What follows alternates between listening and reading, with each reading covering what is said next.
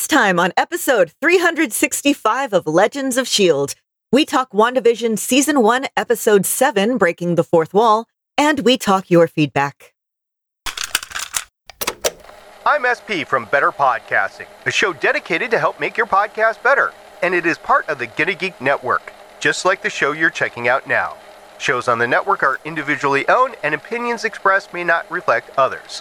Find other insightful and wonderful geeky shows at GonnaGeekNetwork.com.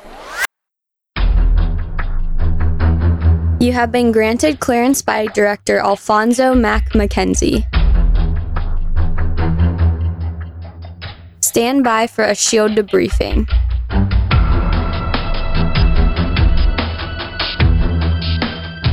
All information to be discussed here is classified and may only be discussed among agents granted clearance by the SHIELD director.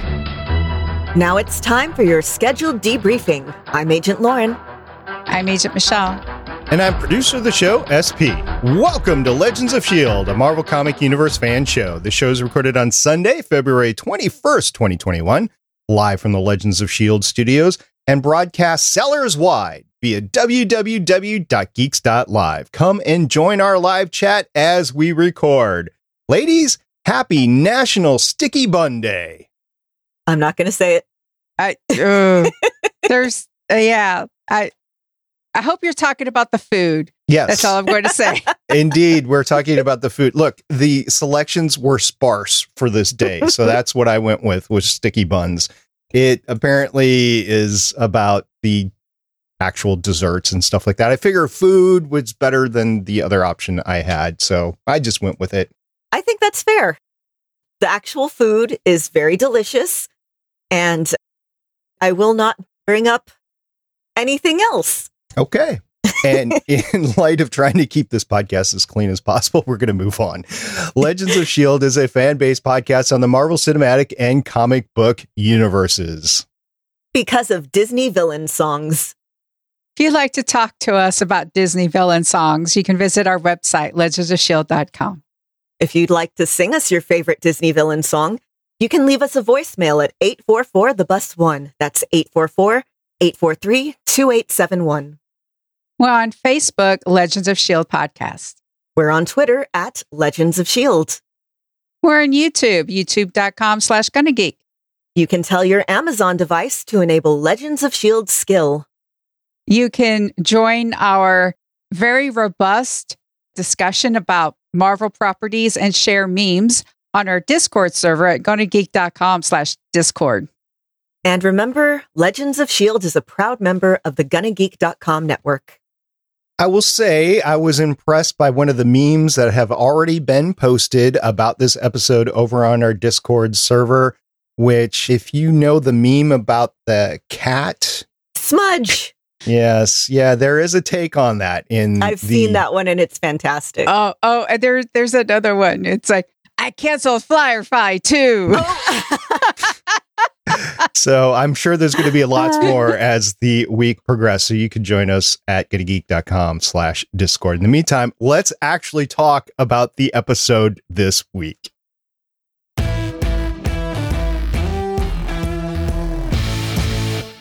Episode seven of WandaVision Breaking the Fourth Wall was dropped to Disney Plus on February 19th, 2021. Lauren, why don't you break down the creative team for the episode?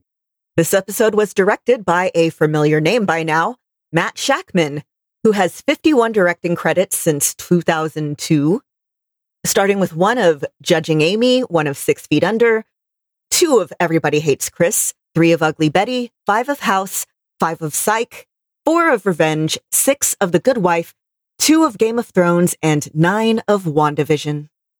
Now, I would love to actually interview Matt because since he did nine episodes, bing, bing, bing, bing, bing, it must have been incredibly difficult for him to do that because it's all in one set, really. It's all in one sound stage. You kind of figure, or, or one lot or whatever. So it's not like they have to go around too much, but my hat is off to Matt, thinking of all this different work that he had to put in in each individual episode. I don't even know if they filmed them as episodes or if it was just one, you know, from the beginning all the way to the end. I don't know. So I, I need to look that up.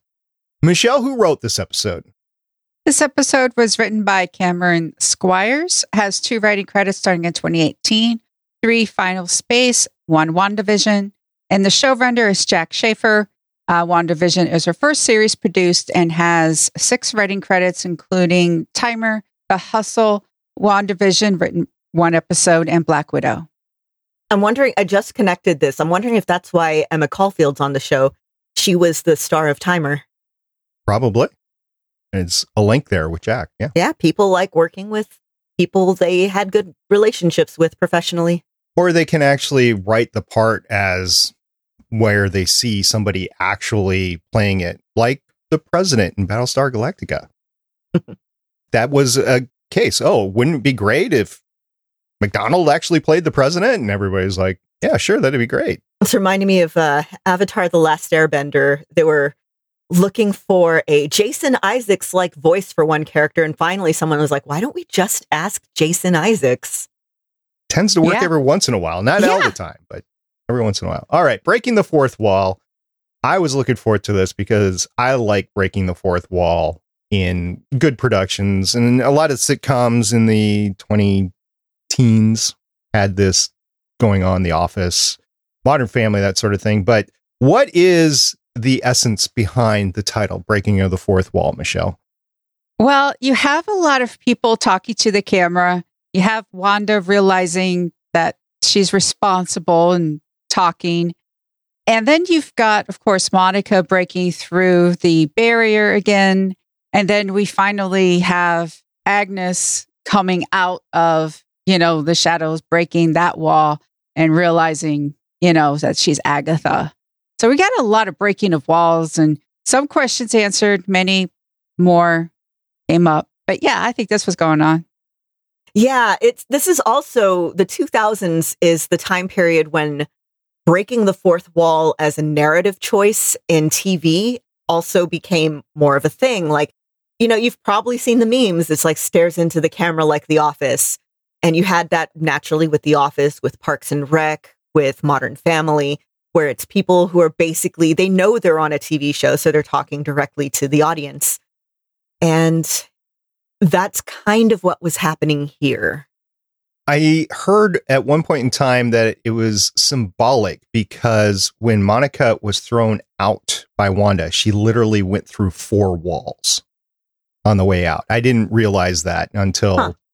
this title came up and I was, you know, doing some research, looking at the internet, and somebody pointed out, yeah, Monica actually went through four walls. They 100% knew what they were doing with that. Right. Everything about this, there is nothing that is put in these episodes that is by mistake it is all either relevant directly to the story or some sort of Marvel Easter egg. So I've really enjoyed the quality of production that we've been getting. And I don't know, what do you guys think? So we covered all of Agents of S.H.I.E.L.D. How would you rate the quality of the production of these nine episodes versus all of the episodes for Agents of S.H.I.E.L.D.? Do you think the quality here is better? You cannot, you cannot compare. Yeah, it's out of that league. Agents of S.H.I.E.L.D. was made on that weekly seven to eight, you know, that whole like seven day rotation. Sometimes there's an eight day rotation um, where you have six weeks to do the final post production and get it out there. You cannot compare trying to, you know, doing 22 episodes in a certain type of months because these are, and here's the thing this isn't 13 hours. This is not nine hours. Sorry. This is not nine hours of content. We've had episodes that are 22 minutes. This episode was barely 40. So this isn't even nine hours of content. You cannot compare. They had less than nine hours of content to film over months while you have a broadcast network schedule. You cannot compare apples to oranges. Yeah, this is also working on I'd say, if I remember right, this is, I mean, it's less than it costs to make a Marvel movie, but it's like the budget is more like an HBO show than a network show.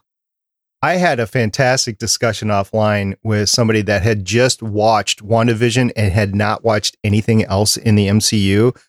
He was solely focused on the storytelling of WandaVision. And of course, he went into all the TV tropes and everything. Just like in the beginning of our coverage of WandaVision, we were talking about how it was reminiscent of different levels, like three or four different levels. So he's like at level one or level two, and he thought it was amazing just on that. And for the rest of us that are watching it at level three or four, maybe even five, we we don't even know it is even better. So I do enjoy that. But the discussion about serial television on a weekly basis versus the I won't call it the BBC model, even though it's a streaming model where you had a buy of so many episodes and they got extra time to actually make them versus the TV shows. I think that is a fantastic discussion to have. And I think my viewing tastes definitely have gone to I want to see more quality, but that's not the case with everybody. Some somebody might just want, you know, a little distraction. So go with the weekly stuff.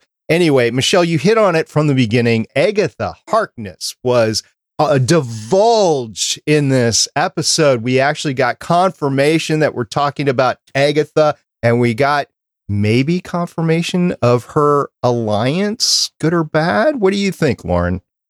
Uh, first of all, vindication. So it's interesting. I've pointed out before, Agatha in the comics mostly is is a good guy. She's a mentor to Wanda. She was basically the Fantastic Four's nanny for a while. In the Ultimate comics, she was apparently a villain in the Fantastic Four Ultimate series, which I never read because I am not the hugest Fantastic Four fan. I did see, and I was combing the internet for where I saw this. I saw this on like Friday, Saturday, and I lost it since then but someone was pointing out she might be a composite character with, and I'm blanking out on the character's name, who was a bad guy who helped to deteriorate Wanda's state of mind in the 616 comics. I have not heard that. I have my own. what is your own? Okay. So uh, here's the okay. Yes, vindication. Now we know that we're going the magic route. We've been talking about the Doctor Strange thing. How are they going to do it? Here we go. Yes, Agatha is like as Lord said, nanny to the first family of Marvel, helpful of Wanda.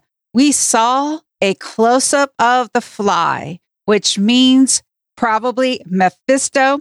And here's the thing about Mephisto Mephisto has to corrupt someone first because he can't do stuff on his own. He needs a proxy.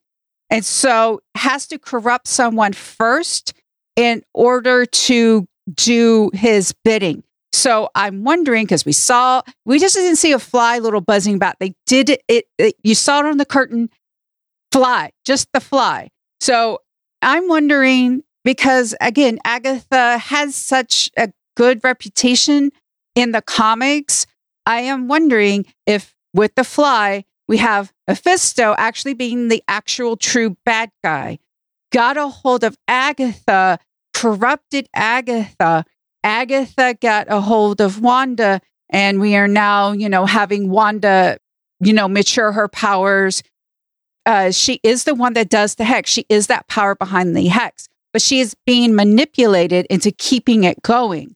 So I'm wondering if there's a bad guy to the bad guy. I don't think Agatha is. If we got the fly, if we have the fly, we have Mephisto. And if that's the case, that's what I think is going to happen. Okay, so that is not actually a fly. What that is, is a cicada. And I'd need to see a still to compare it. But the first thing I thought of when I saw it was the 17 and 13 year cicadas, which for those of you who don't know, and I'm not sure how you could have missed this happening every few years, there's a genus of cicada that buries underground and is a larva, a pupa, for 13 to 17 years. And when they come up from the ground, they swarm, they're loud. There's like a month where they're everywhere and they're mating, and then they all just die. And the fact that these specifically come up from underground and we see that the basement is full of weird stuff. I'm wondering if it's a little bit of symbology that, you know, she was underground for all this time and now she's back in the light and to do her business, as it were. The other thing that I wanted to point out, and it's actually really funny that SP and I are wearing the shirt colors we are. SP's wearing a red shirt. I'm wearing a purple shirt. Intentionally on my part, by the way. Yeah. Unintentionally on mine, I so I live in Texas. We had that big winter storm. I can't do laundry. I only have a limited number of clean clothes right now.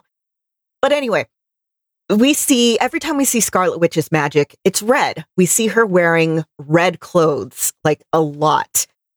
It's very tied into her character. There's, I'm thinking specifically of a scene here where she's at kind of her most powerless and she's not wearing red. She's in gray.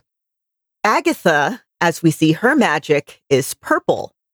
And once the show skips to color, you can see her wearing little hints of purple and then just full blown purple blouse this episode. Again, symbology there. As she's bringing up her powers, it, she's again coming more out in the open. I saw this pointed out somewhere. The outside of the hex is red, yes. The inside, anytime we see someone get pulled through it, is like a bluish purple.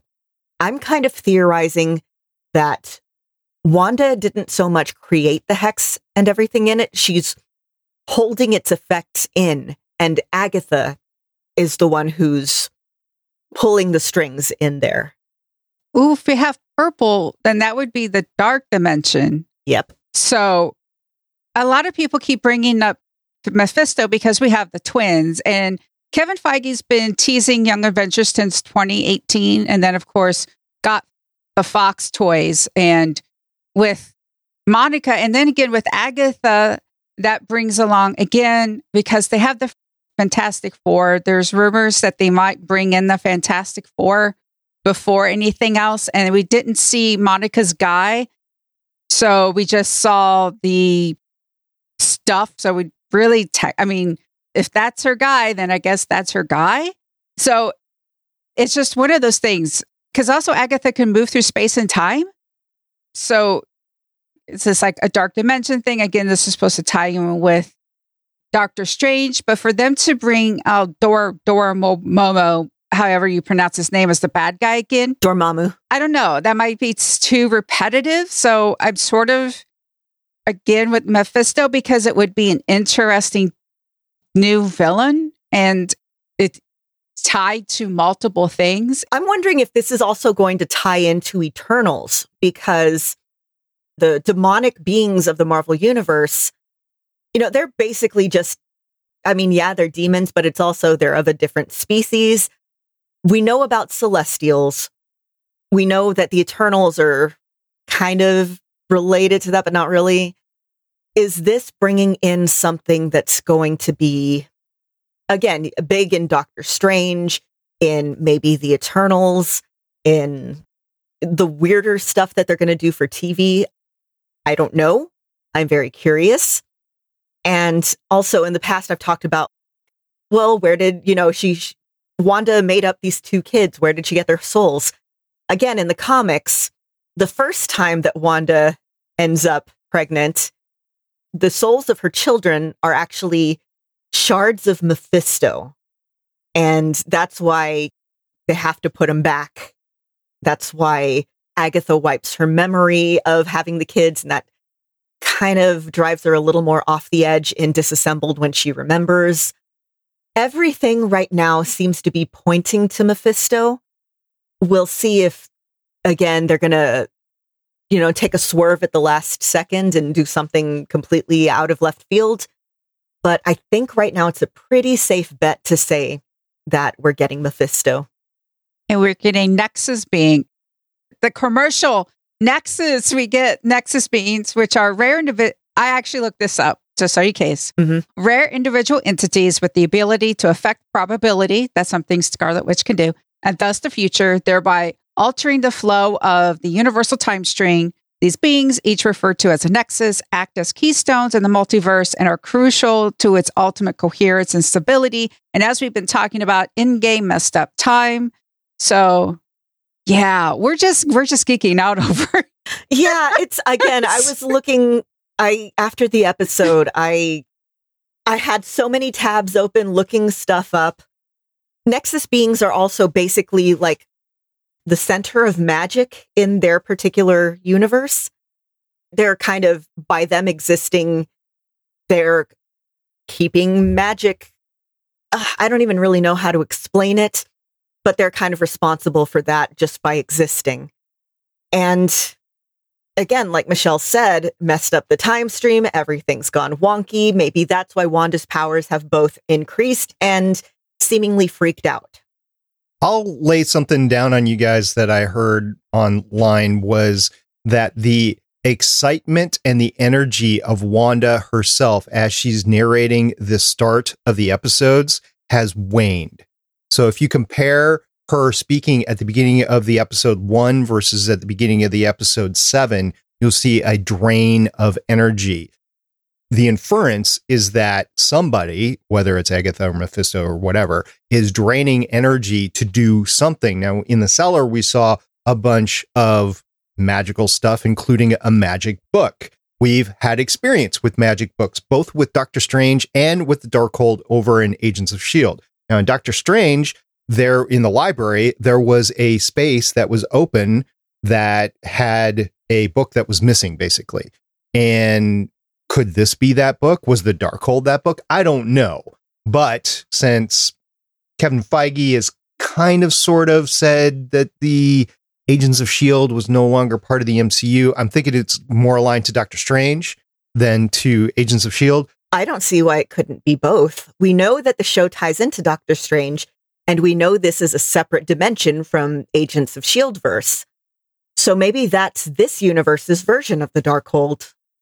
It could be, especially since we are now looking the face into the Nexus or the multiverse or whatever you want to call it.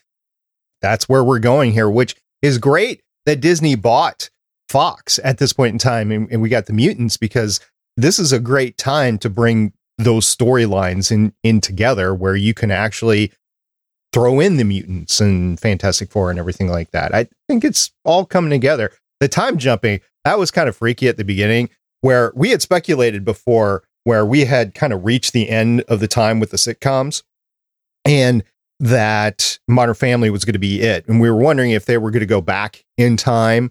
And we kind of got that, kind of didn't. So we're not going to be revisiting, I don't think anyway. We're going to be revisiting any of the times for the sitcoms. It's not like we're going to get a longer delge into Full House or something like that.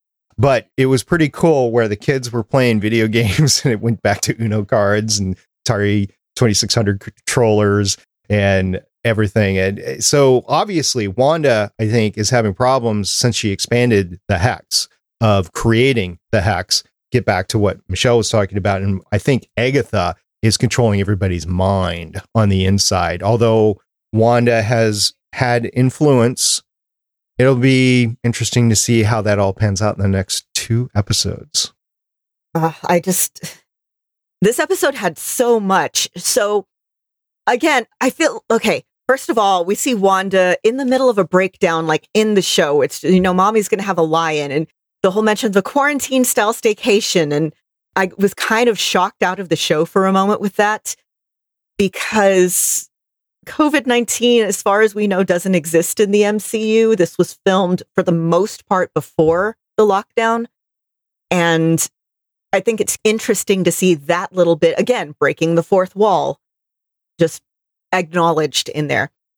But beyond Wanda sort of breaking down this episode, I feel like, again, it's this episode's about Agatha. This episode's about just setting up the end game of the show.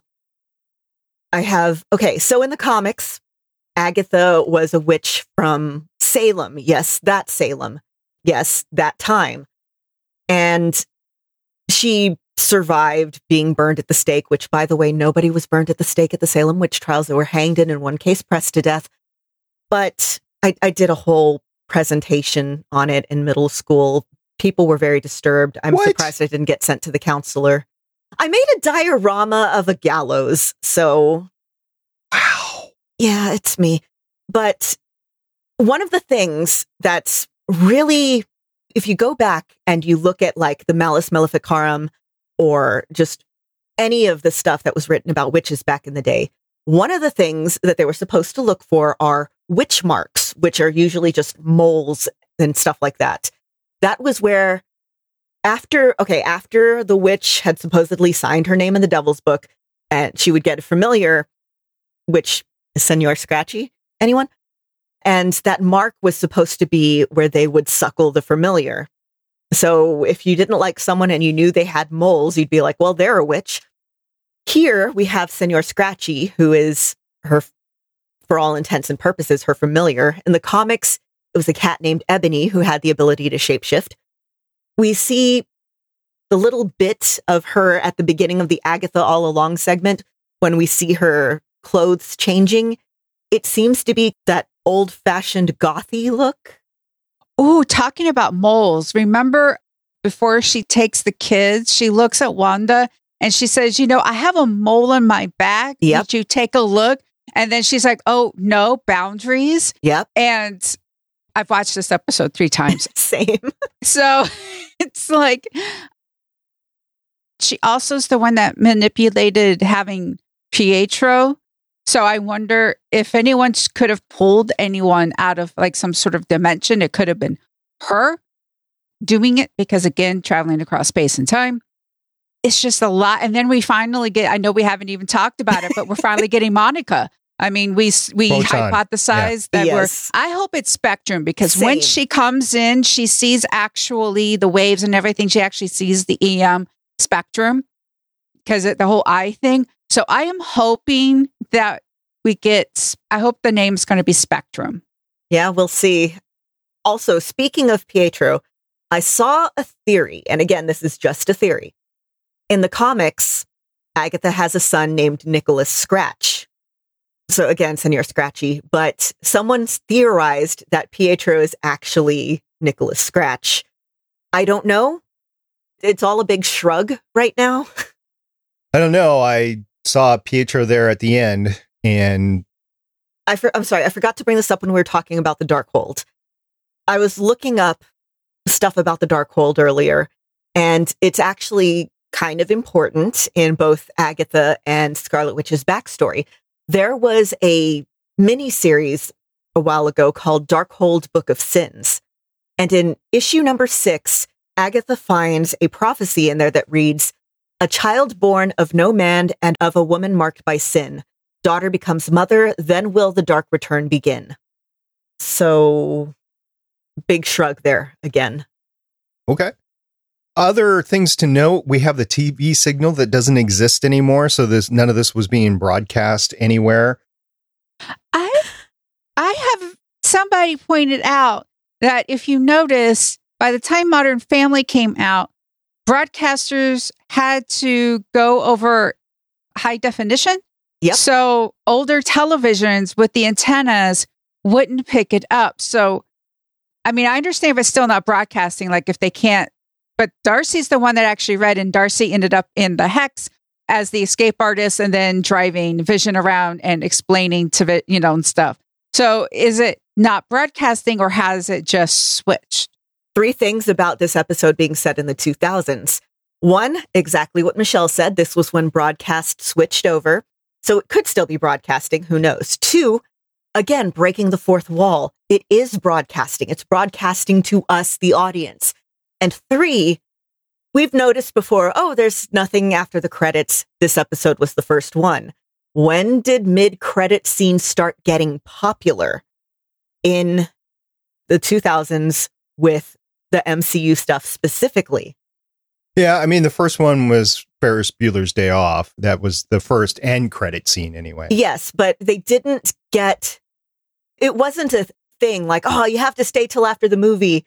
And then it became Marvel's thing to set up the next movie basically in the end credits and mid credits.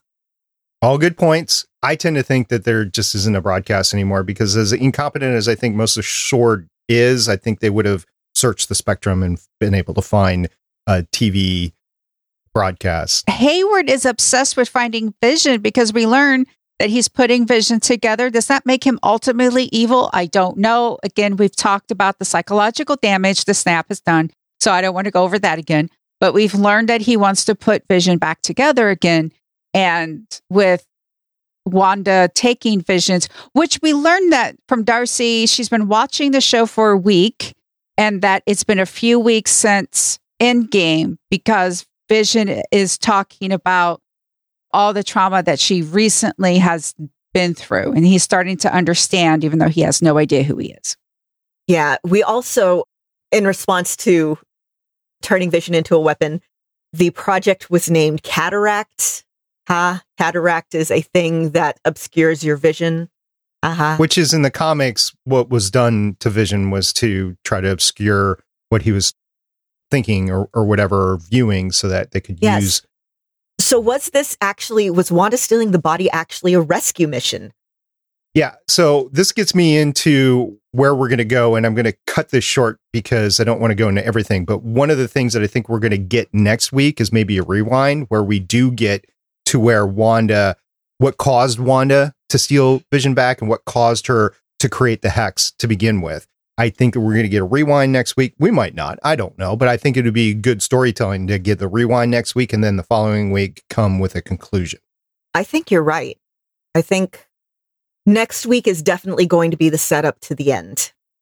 aside from that, what we have is Vision that is coming back towards Wanda in his home. We have Sword set to invade the Hex. I have no idea if they're going to get in or not because of all the problems Wanda had. By the way, or Monica had. By the way, Monica was driving what I consider to be a knockoff of one of the rovers from The Martian. It absolutely is. I saw that and I was like, I've seen that before. Exactly. So it could be a different style of expeditionary vehicle or whatever, but it's it was like straight out of The Martian for me. Even more things that this could be setting up Fantastic Four. Canonically, the Fantastic Four get their powers by cosmic radiation when they go to space. That is clearly a space vehicle. Well, it's Well, yeah. I, biggest armored space vehicle, Yes. whatever. So, Michelle, tell me this since we were pontificating about this for weeks now. Are you satisfied with knowing who the science quote unquote guy is right now, or do you think there's somebody else behind the scenes? Well, we really don't know who the guy is. I mean, we find out that we have people loyal to Monica within Sword. And we we might not, you know, there could have been someone because it says like, was this made to your specs? And she's like, yes. So could Major been just a delivery person and we still don't know? That's what I assumed because they very, okay, she said guy. I know that people are like, oh, I, I say guys for everyone, blah, blah, blah. But when you say guy, you think male. This was very specifically a woman. I think, again, we've talked, their attention to detail in this show is so, so good that I think they very deliberately picked a woman so that we would know this is not her guy. Very well could be. We just got a question in the chat. What do y'all think about the rumors that the next two episodes are each over an hour long? I haven't seen anything on IMDb. I haven't seen them credited or anything, but I could definitely see that. Okay, this goes back to your original timing, and I haven't timed the last two episodes. Did you time last week's episode after we recorded? Because you said you might do that. I did not. Yeah, right. I was thinking about watching if I had time, all of them before we recorded this week. I didn't have time. So probably next week I'll watch all of them again before I watch episode eight. So what we're talking about is a couple weeks ago, Lauren went back and she timed the amount of time that we spent inside the hex, inside WandaVision. And it was roughly about 22 minutes, which is the length of a sitcom. And I did not time this week nor last week. I could see it being more this week just because we had a lot of people that were taken out, like Darcy. We haven't even talked about Darcy yet. I mean, we've alluded to her, but we haven't talked about it yet. So I don't know how much time was spent inside the hex. I could definitely see it being longer because we're no longer in that sitcom trope. Well, we still sort of are. Like here, we've talked, it's a little bit Modern Family, it's a little bit The Office. The opening credits, first of all, the music was very reminiscent of The Office, and the actual opening credits were very reminiscent of a show called Happy Endings, with the first word just being put in all sorts of places and then the second word coming in at the end. Go look up the happy ending credits on YouTube. Everyone in the comments is there like, who's here from WandaVision? So I think we're still in that 22 minutes being shown to us from inside the hex. The only sitcom that I watched amongst that bunch was The Office, and the music was reminiscent of The Office, but the credits themselves were nothing like The Office. I did go back and I did look at the happy endings credits, which was done by the Russo brothers, by the way. Oh, even more. Okay. Ah, yes. Again, more tie-ins. Right. And the visuals were straight out of happy endings. And was it monsters at the end or with Wanda? It felt very monsters. Are you talking about the Agatha All Along Yeah. song? It felt very monsters. and there was the Addams family too, but it felt more like the monsters to me than Addams family. Anyway, who knows what that Yeah. could be? It was black and white. It was back to black and white. Well, it's showing Agatha and the Agatha All Along song, by the way. I've had it in my head for days. So good. Wait, the- only two days. you haven't seen it before Friday, so it's only two days. That's multiple days. Michelle, let's talk about Darcy. I mean, we've alluded to her several times. Let's talk about because Darcy is now in the hex. She's now inside the television show.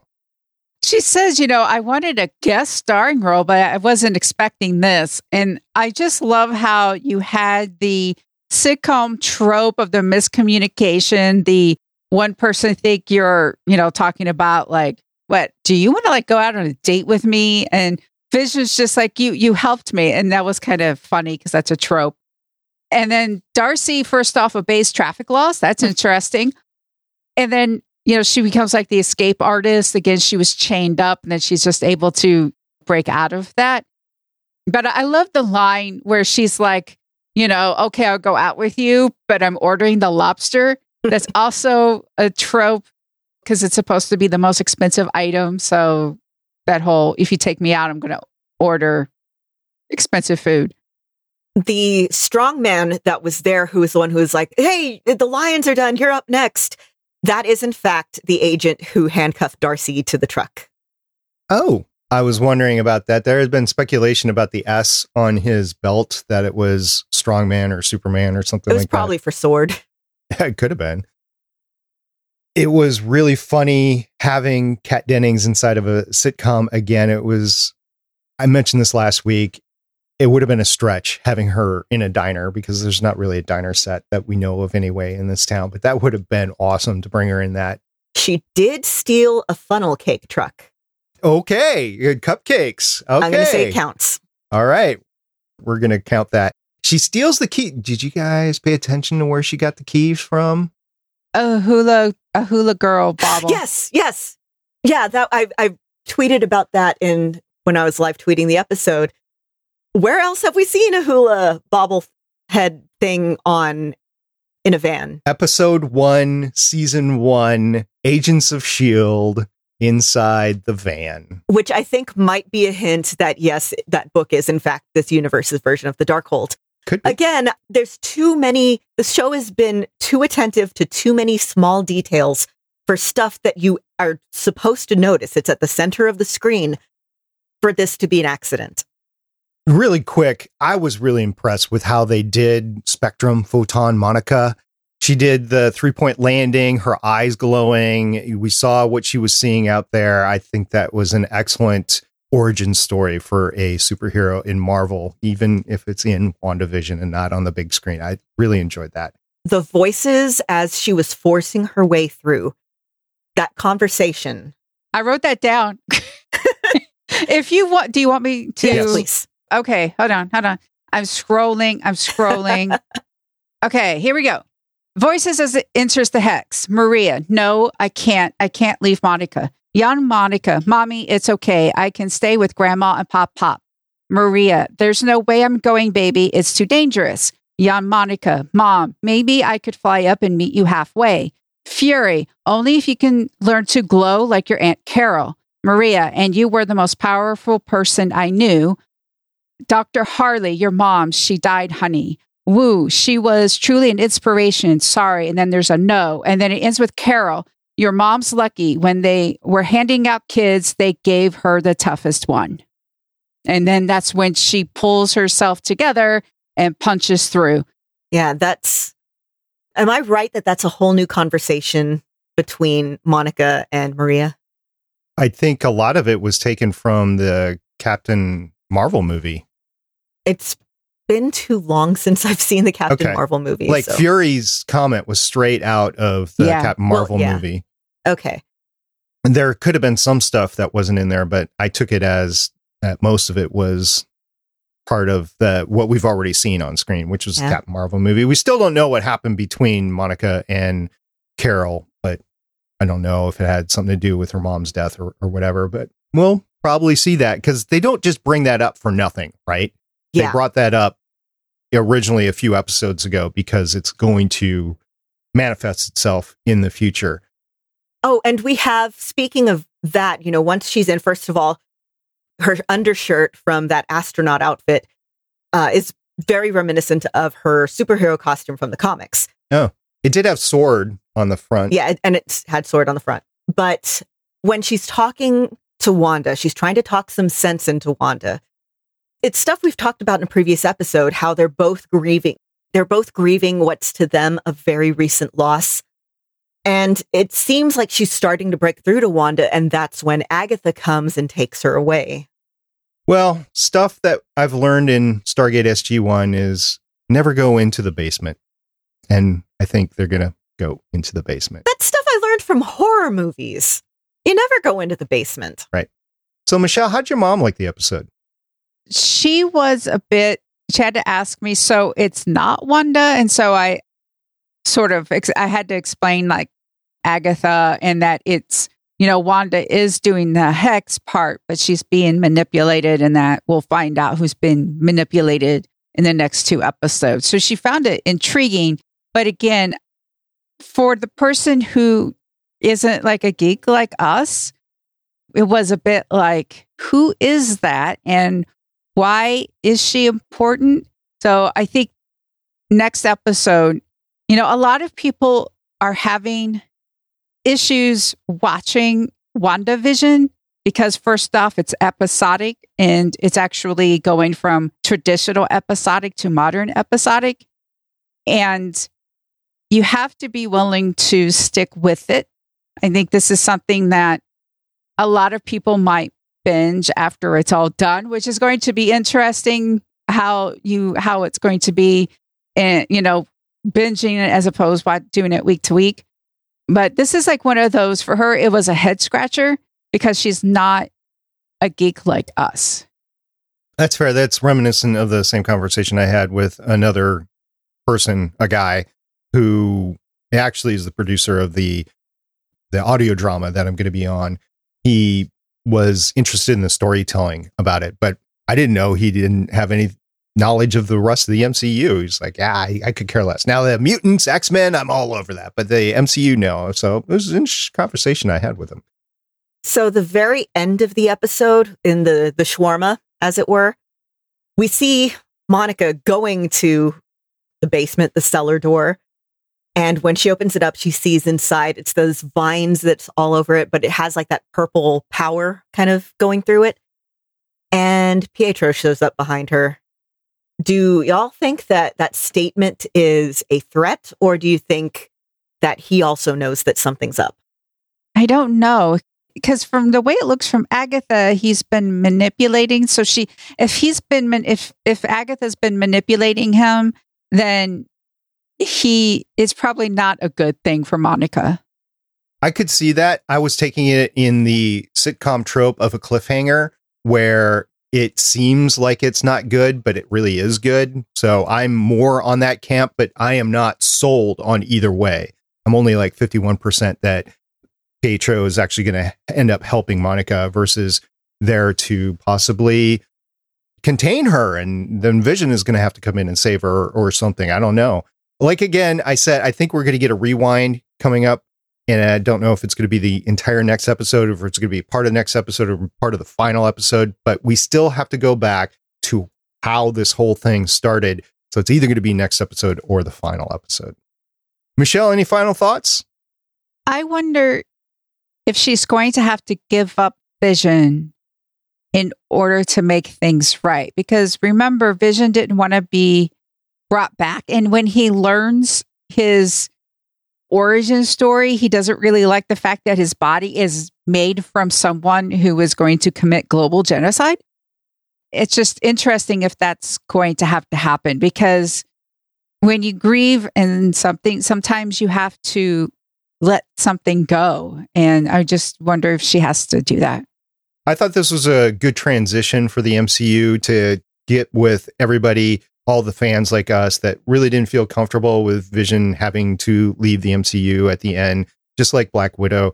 And I think this was a good transition. Black Widow's got her own movie. This is kind of the the transition for for Vision. Yes, we got the awesome death scenes within Endgame itself and within Infinity War itself, but I think this is the transition for fans to bring closure to so and resolution so that they can go forward with the MCU. That is just my anticipation of what we're going here. I think that Vision is just at an end. Paul Bettany is at an end for the MCU. Just my two cents.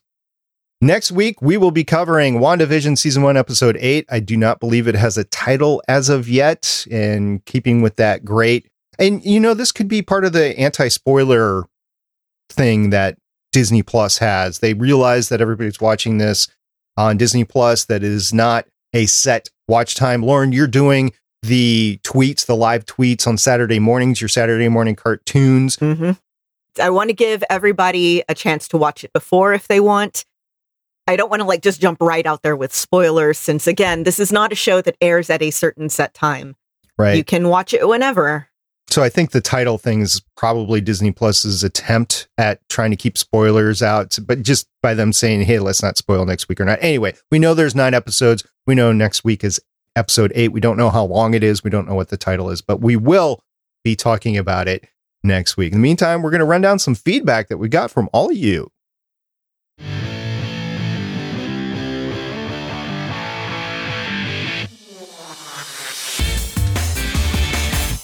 Uh, we got some feedback on Twitter. Yep. Mr. Paraclete said, Someone brought this up on a different social media feed. Who would win in a fight, Dark Phoenix or Scarlet Witch?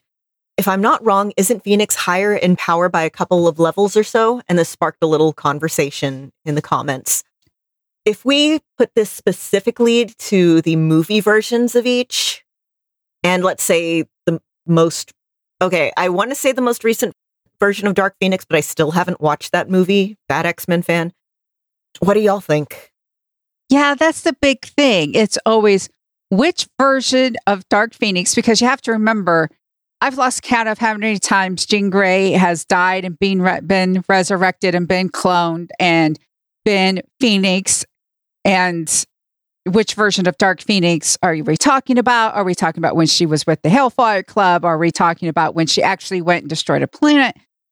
And which version of Scarlet Witch are we talking about? Are we talking about this Scarlet Witch or we are talking about the Scarlet Witch that could create her own reality?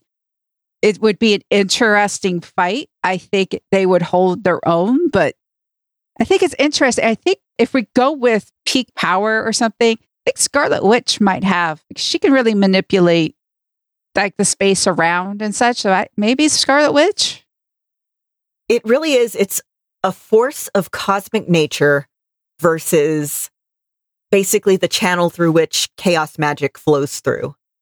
And I think the one thing that I'm absolutely sure of is it would wreck a lot of stuff if they ever fought like full power toe to toe. I'm going to go off script and I'm going to say Captain Marvel just because she's my favorite. We also have from Andy Mingna on Twitter in response to the live tweet when I was like, hey, the Nexus or the Oslo, fa- uh, it says faculty, but I think facility where Tony located Jarvis. And I had to go back to look because honestly, I haven't watched Age of Ultron since it came out in the theaters. But yes, Tony actually does go to the, the Nexus facility in Oslo to look up their servers and because Jarvis has like shown up on there. Yeah, we we do know that this is in New Jersey though. We do know that for whatever reason that Westview, New Jersey is where the hex is. I don't know. Could be something there or not. Anyway, I think we've had a great discussion this week. Michelle, do you have a suggestion here? We are going to ignore all the advice we learn in horror films and we're going to open that cellar door and head into the basement.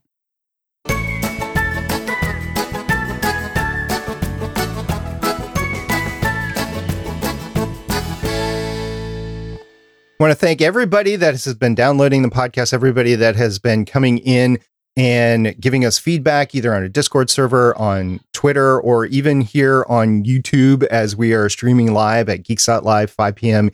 Eastern time on Sunday. So thank everybody for continuing to interact with us because that is why we do this. We do this because we just want to talk about great things that are Marvel. So thank you.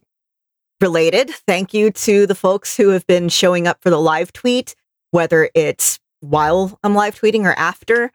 I really love seeing y'all's comments, seeing just everything that you thought of during the episode. Because let's face it, there's a lot going on in these in these episodes. So thank you, and see you on Saturday, I guess. Yes, thank you to everyone who listens and also follows our Discord rules of putting spoiler filled stuff in the spoiler section and then putting general comments in our podcast channel. And the memes are being the memes are coming. I just I really just love that one.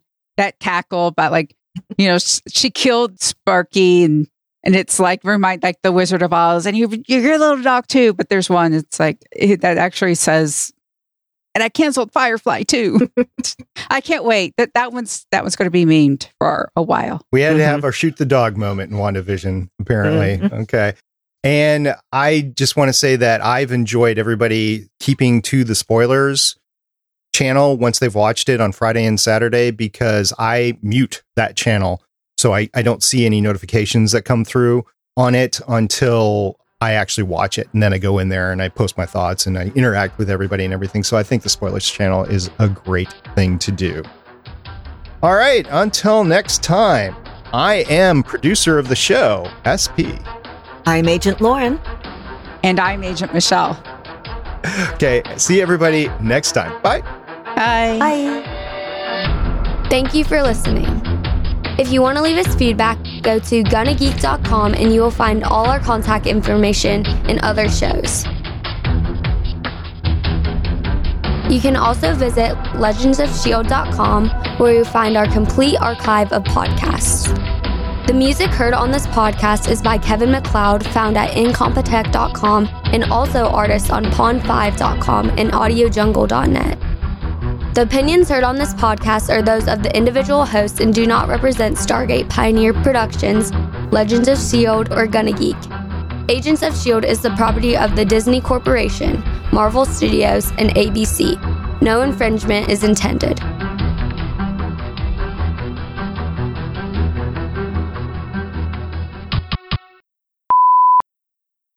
How's the land of the frozen? it's 73 degrees out. Uh, uh, climate change. Isn't it great? Yeah. I was watching an Instagram video of uh, somebody that I know that does a Star Wars podcast in Austin, and he was collecting snow drippings off of his roof through the downspout for water to flush the toilets. We were doing that too. Do you have good drinkable potable water now or? Yeah, uh, well, we we had been staying at my friend Mary's house uh-huh. for the worst of it. Like after Monday night, we were like, okay, this is very quickly going to be very bad. So while like the sun was up that day, the warmest part of the day when the ice on the road melted a little bit, we're like, okay, let's take the drive up to Mary's. So on the way back, we got just a bunch of containers and filled them with water, like basically anything we had that could hold water, plus a uh, paint bucket that Mary had. So we have, and our apartment's been giving us two bottles of water a day since yesterday. So that's not bad. No, it's not. But yeah, we we have water to drink, and now we have water actually going in the pipes, so we don't have to use the bucket to refill the toilet. All right. Yeah. Good to know. And no pipes froze? No, not no. Uh not here. And um apparently the seller went and checked out the condo and everything's fine there. We're still going to try to get another inspection just to be sure. But good luck in that. I know contracts and everything can be a little problematic with that? Like you've already had an inspection, you've already said it's good to go, that sort of yeah, thing. Yeah, it's a week and a half till closing. I'm I don't have room to be excited right now because of the whole week. Like I actually finally had a panic attack last night. Yeah. Did I ever tell you about the two days before I was supposed to close on this house? You may have, and I may have forgotten. I don't know if I've said anything about it or not. So it was a Sunday, and I took the kids and came over here and just checking out the house. And one of the things to check out the house that I've heard, and it's not a bad idea, but it's not a deal closer once you learn more about how utilities work, is I heard, well, open up every single faucet. Make sure you have enough water pressure to run every single faucet. That's not entirely true because the water pressure isn't meant to run 20 faucets all at the same time. It's not like it's a place of business where you have 20 different toilets and 20 different sinks and that sort of thing. It's meant to run a few things at the same time, not the entire thing. That wasn't the problem. I mean, I wasn't really happy with the water pressure, but it's never been a, a huge issue here. But while I was doing that, the kids ran down to the basement and they were playing in the basement, which was going to be their playroom anyway. And then they said, Hey, dad. I was like, what? They're like, it's flooding down here. Oh no. And I was like, oh my gosh, really? And so I was thinking, oh, they they just clogged up the toilet or something like that. Well, I get down there, and what had happened is that the sewer was backing up, but it wasn't a toilet issue. What had happened was the grounding wire when they were putting it into the ground. It was a quote unquote one in a million shop. I've had since learned that it's more common than not, but it was called a one in a million shot where the grounding rod went right through the sewer line Oh on the jeez. outside. So they had to dig up that side of the house and replace the sewer line and everything. But this was two days before closing. So needless to say, we did not close in two days. Yeah. They had to take care of things. And not only that, but they weren't going to replace the carpet. I was like, oh, hell no. You are going to replace the carpet. So they replaced the carpet. Mhm. It's been 18 years now. Carpet needs to be replaced again anyway. I, I just haven't done it yet. But yeah, that was my two days before closing water damage tale. Mm. Good to know that apparently everything is okay right now. Yeah. No, it's uh, it's good. I had another podcast episode drop last week. It was the Geopats books. So this woman, Steph, she does, she's an expat Geopat, she calls herself now. Uh, she's a teacher with her husband and they go all across the world. I think they're actually in the United States right now because of the pandemic. They couldn't find work. So they ended up being back here in the United States. Anyway, Geopats Books is the podcast name. And I discussed with her Leviathan Wakes, which Yes. is the first book in the Expanse series. yes, I've actually read that one. Have you read the rest of the series? No, I'm working through them. I was going to say, does it get any better? According to Scott, the fourth book is a bit of a slog, but the rest of them are really good. Okay. Yeah. I look forward to that. I've been watching first and then reading the book, which is, you know, not exactly how it was designed to yeah. be. Originally, I was like, oh, I want to read the books before the seasons come out. And then I can barely concentrate. I did finish reading a couple of books this week. So there's that. oh, yeah. What did you finish? I finished The Ring, which is the Japanese book that the Ring series is based on, which is wow, way different than the movies. Was it in English though? Yes, it was a translation. I bought it like Okay. earlier this year, and never got around to it. Um, I'm halfway, yeah, I'm halfway through Grendel's Mother, which I felt was kind of appropriate because that one takes place in like Denmark in the cold and it was snowing. So you're reading these Yes, A hard copy or digital? Kindle copy. Okay. And I started on there's the Rick Riordan Presents series. My best friend gave me a couple of the ones that deal with like Mexican and Central American mythology.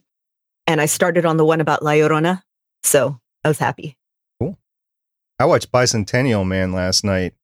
I haven't seen that in like 20 some years. I always stretch for a good Valentine's Day movie, and I keep forgetting Bicentennial Man. It's a great. I mean, I wanted to watch The Martian on Valentine's Day because there's a love story on board the ship. It's not the main story, but I'm like, you know, Martian, my favorite movie. Why not? It's an excuse to watch it. And the girl shut me down. So I Aw. turned on Bicentennial Man last night. I'm like, dang it, I should have done that for Valentine's Day because that is a love story. Scott and I have a tradition of watching very inappropriate movies on Valentine's Day. Like usually very violent. Mhm. It's like what did we do this week? I think this week we watched Critical Role and 90 Day Fiance though. Cuz we were too worried about the the storm. yeah. I don't think the girls would be into the Deadpool movies for Valentine's But Day. it's appropriate. I agree, but maybe one of them, but definitely not both of them. Oh, I cannot wait to actually build myself a I have my closet picked out. Oh yeah. I have the idea for how I'm going to be soundproofing it. I need to build a little desk in there, but that's not hard. Uh, I'm very excited. Yeah, that'll be cool. I found a couple of YouTube channels that are very nice Japanese men who prepare and cook weird fish. Hmm. I don't even like fish, but it's just, it's so fascinating and they're just so friendly and there's very soothing music playing. Hmm. It's weird to have like soothing music playing when the guy's like, I'm going to make sashimi out of this live squid.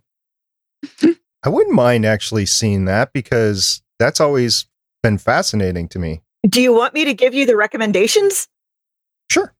Okay, uh, the first one is Kimagure Cook, K I M A G U R E. Okay. And let me find the other one. It actually, his name is actually in Japanese characters. So uh, I might just link. Did you finish The Expanse? I haven't started it yet. Season five. Oh, Oh, so good. I know. That's what I hear. I Here meant it to start it last week.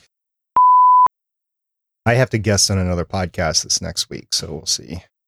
Although this should be a cakewalk. It's about the rescuers. ooh, I love those movies. hmm I wanted to do the rescuers down under, but I was undercut by somebody else, so I have to. I I was given the rescuers. I actually think Rescuers Down Under is better than The Rescuers. That's why I wanted to do. Yeah, it. that was the first movie where I realized, oh, sequels can be better. And I'm not counting Star Wars because I considered them all one movie at the time. I did finish A New Hope and on the treadmill, and that was going to be it. Then I was going to start The Punisher, but then I was just thinking, you know, I'm never going to go back and do this ever again. So I just felt the need to go back to watch Solo to make sure I knew what happened with the Millennium Falcon during that whole thing. So I started that, but after I get done with that, I'll be on to The Punisher. So tomorrow or the next day. The original Muppet Show is on Disney Plus now. I'm so excited. I've heard about that. I Ah, used to watch yeah. that Saturday nights all the time. They used to show it on Nickelodeon when I was a kid. So I would just watch it just and I really wanted to be a Muppeteer. So Original mo- series or yeah, reruns? original. Okay. Well, it was the reruns at the time because it stopped in 81, but Yeah, I was like, eh. I watched it live. Dang it. ah, lucky. I know. When I wasn't playing hockey, at least. This time on episode 365 of Legends of S.H.I.E.L.D., we talk WandaVision Season 1, Episode 3, Breaking the Fourth Wall, and we talk your feedback. Lauren, I'm going to have you redo that. You said episode three. Oh, blah, blah. So, do I just go again? Yep. This time on episode 365 of Legends of S.H.I.E.L.D., we talk WandaVision Season 1, Episode 7, Breaking the Fourth Wall, and we talk your feedback. Which is it? Gonna be great. Yeah, it's, this was this is going to be great, and I think some of the we're afterwards. You know, maybe we need uh, when we talk about the Punisher. Uh, maybe we need a short segment over unresolved issues out of WandaVision if we don't cover them after the the ninth episode. Because I have a feeling that there is going to be some things that are unresolved coming out of WandaVision that will never be resolved. It's just a feeling. Like the beekeeper, are we going hmm. to find out what happened with Agent Franklin? I don't know. Judging by what they did with Agatha, though, I, I would say that they're going to try to wrap up as much as they can. But it's not like we're going to get a second season of WandaVision. We're just the the second season of WandaVision is Doctor Strange. Pretty much. Yeah. Legends of S.H.I.E.L.D. is copyright 2013 through 2021.